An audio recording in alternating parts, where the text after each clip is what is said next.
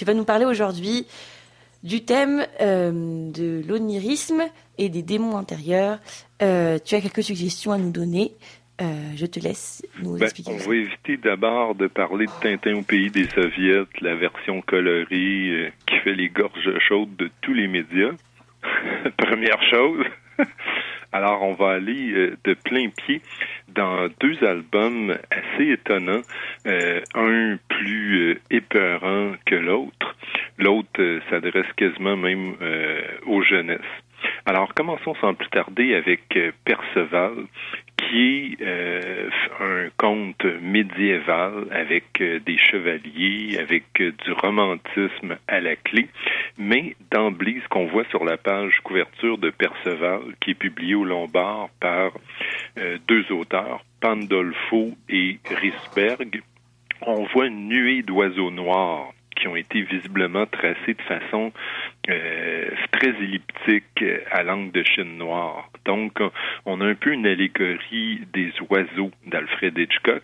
Et en premier plan, sur à peu près deux tiers de fond blanc, on voit un jeune euh, chevalier euh, avec des couleurs vives sur un cheval de poids avec une pie, le fameux oiseau noir et blanc qu'on n'a pas au Québec, et qui regarde les oiseaux avec une certaine appréhension toute la bande dessinée est un peu à l'image de cette euh, page couverture.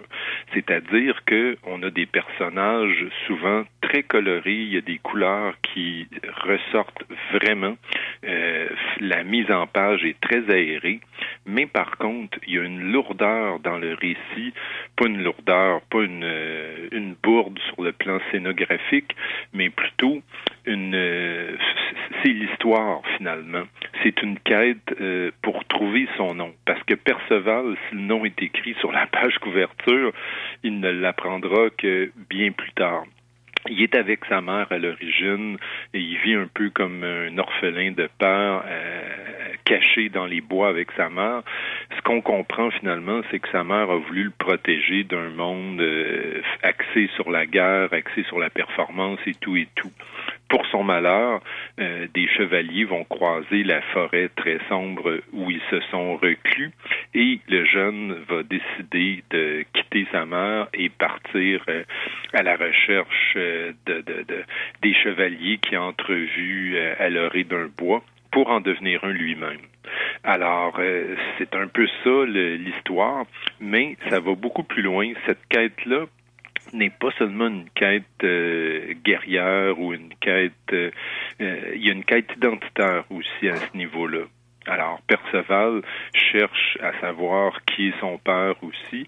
Et le pire dans tout ça, c'est qu'il va le rencontrer sous la forme d'un ermite magicien richissime, dont le château va disparaître au lendemain matin, tandis qu'il n'aura même pas perçu que ça pouvait être la figure de son père. Euh, sur le plan féminin, c'est guère mieux. Euh, il, fuit euh, les personnes qu'il rencontre.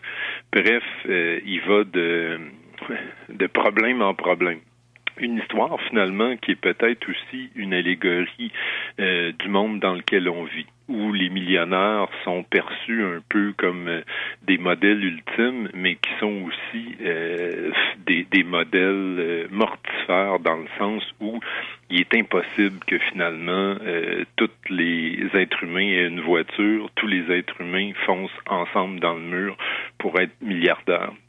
Alors, cette BD-là m'a tout à fait charmé et bizarrement, elle a reçu le soutien du Statens Cotton Fund, c'est le Danish Art Foundation. J'essaie de m'expliquer pourquoi. Je pense qu'il y a des auteurs euh, qui sont danois, mais ça a aussi reçu le soutien de la région Alsace, Champagne, Ardennes, Lorraine. Alors, euh, c'est un compte intemporel et peut-être que euh, des organismes gouvernementaux ont décidé de le financer à cause de ça. Allez savoir. Un autre livre, celui-là, comme je le dis, il y a comme euh, une certaine façon de désamorcer aussi euh, l'angoisse et, la peur. Ça s'intitule, euh, un très long titre, Dans la forêt sombre et mystérieuse. C'est publié chez Gallimard, bande dessinée, et l'auteur est Winchlus. Winchluss, c'est un auteur qui est encore euh, relativement jeune, qui est né en 70 à, La Rochelle, qui a fait beaucoup de musique et qui vient de l'underground. C'est un habitué des revues Ferraille, Jade, Good Stuff, euh, Oupsa Comics. Bref, euh, il est à la croisée de plusieurs genres, notamment du cinéma d'animation euh, du cinéma carrément, euh, de la bande dessinée, mais aussi de la musique. Alors, il est assez prolifique. C'est un peu un Lewis Trondheim euh, du côté qui est resté dans l'underground, contrairement à Trondheim. il a publié principalement ses livres chez Ferraille. et en fait, c'est les requins marteaux. Ferraille est le nom de leur revue et les requins marteaux sont leur dénomination éditoriale. Alors, pour ce livre, on a un jeune garçon, à peu près une douzaine d'années, qui s'appelle Angelo. Euh, il est affublé d'un frère qui est d'une méchanceté euh, inouïe et qu'il le prend pour souffre-douleur. Et il y a aussi une petite sœur euh, qui rampe un peu comme le, petit garçon de Papa et Olive, Sweet Pea, ou encore mieux connu sous le nom de Mimosa en français. Alors, Angelo, ce qui déclare, ce qui décrète, quand je serai grand, je veux être aventurier et aussi scientifique. Je veux étudier les animaux dans des pays lointains où personne n'a jamais été. Alors, euh, c'est ce petit truc euh, qui lance un peu la bande dessinée, mais aussi, parallèlement, outre les rêves, outre l'utopie du petit garçon, c'est un problème pour ce père euh, qui souffre de calvitie, qui cherche un remède désespérément, et, sa mère, euh, il y a un truc qui vient de survenir dans la famille, la grand-mère est en train de morfler. Alors, toute la famille s'embarque dans la voiture et euh, se dirige vers le domicile de la grand-mère. En cours de route, pose pipi.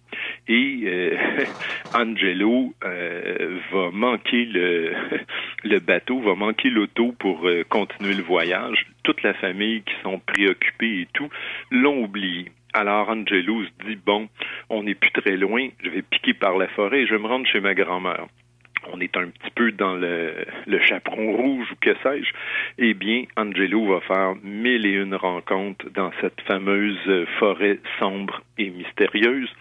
Souvent, euh, ça rebondit et à chaque fois, il, il sauve des différents périls.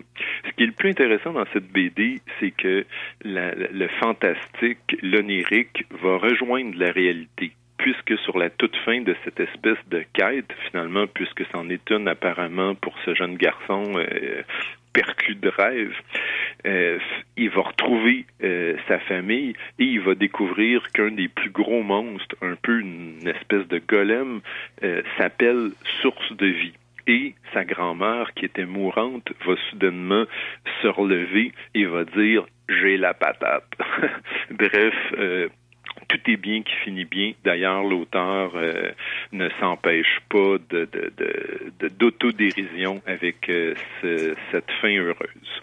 Alors voilà, et pour le dessin, évidemment, euh, le style cinéma d'animation et les couleurs absolument splendides sont au rendez-vous. Donc, une histoire, je dirais Walt Disney aux amphétamines ou encore sous une autre drogue hallucinogène bien entendu. Euh, et on va tout de suite passer l'extrait du coup, euh, on va essayer. Euh, je rappelle les frères Berthiaume, extrait La magicienne. Alors, les frères Berthiaume, c'est tout à fait par exprès que je fais cette proposition musicale-là alors que le temps des fêtes est terminé. D'ailleurs, L'album s'appelle carrément Le temps des fêtes est terminé. Et pour le bénéfice de nos auditeurs, auditrices, ce qu'on voit, c'est un sapin sur un fond de neige mal dégrossi, un sapin euh, qui est tombé par terre et qui est entouré euh, d'un trait de crayon noir, un peu comme dans une scène du crime. Alors, le folklore est bien vivant et euh, il va continuer tout l'année durant, pas seulement pendant le temps des fêtes. Et le plus beau avec les frères Bertium, c'est que se sont alliés euh, deux personnages clés euh, pour y mettre de l'électronique. Alors, c'est absolument splendide. Pour moi, c'est un peu du dub euh, folklore québécois d'une certaine façon. Allez, hop!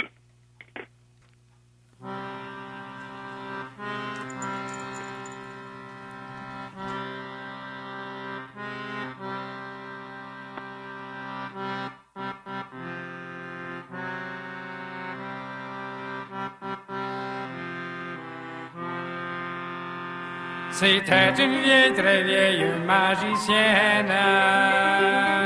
C'était une vieille, très vieille magicienne qui était âgée de 90 ans. Elle n'avait jamais reçu de sacrement. Par un bon matin, elle s'en va ta confesse. Par un bon matin, elle s'en va ta confesse. La Sainte Communion, notre Seigneur avec grande dévotion. Elle prit le stylo, dans son mouchoir blanc. Elle prit le stylo, dans son mouchoir blanc. À la maison, elle s'en va promptement. À la maison, elle s'en va promptement. Prit le stylo, mit de sur la table. Elle prit le stylo, mit de sur la table. Trois coups de couteau, elle a planté dedans. Toute le temps fut couleur de sang. Elle prit le stylo, jeté dans l'étable. Elle prit le stylo, jeté dans l'étable. Croyait l'homme, le lave bien caché. Aussitôt l'état fut pleine de clarté. Un cavalier passant en promenade. Un cavalier passant en promenade. D'un tour de bulle, il voulut traverser, mais à deux genoux son cheval est tombé.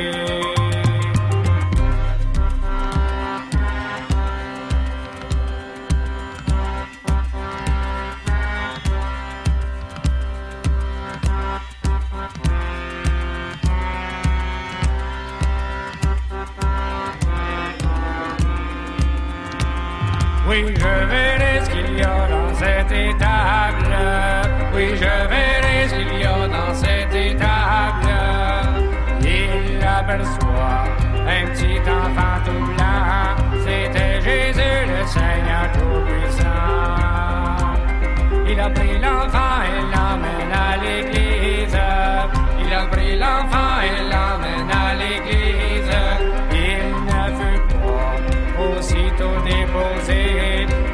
Si moi Jésus et retourné. Ils ont bien pris la vieille magicienne. Ils ont bien pris la vieille magicienne. Elle fut condamnée à brûler sur le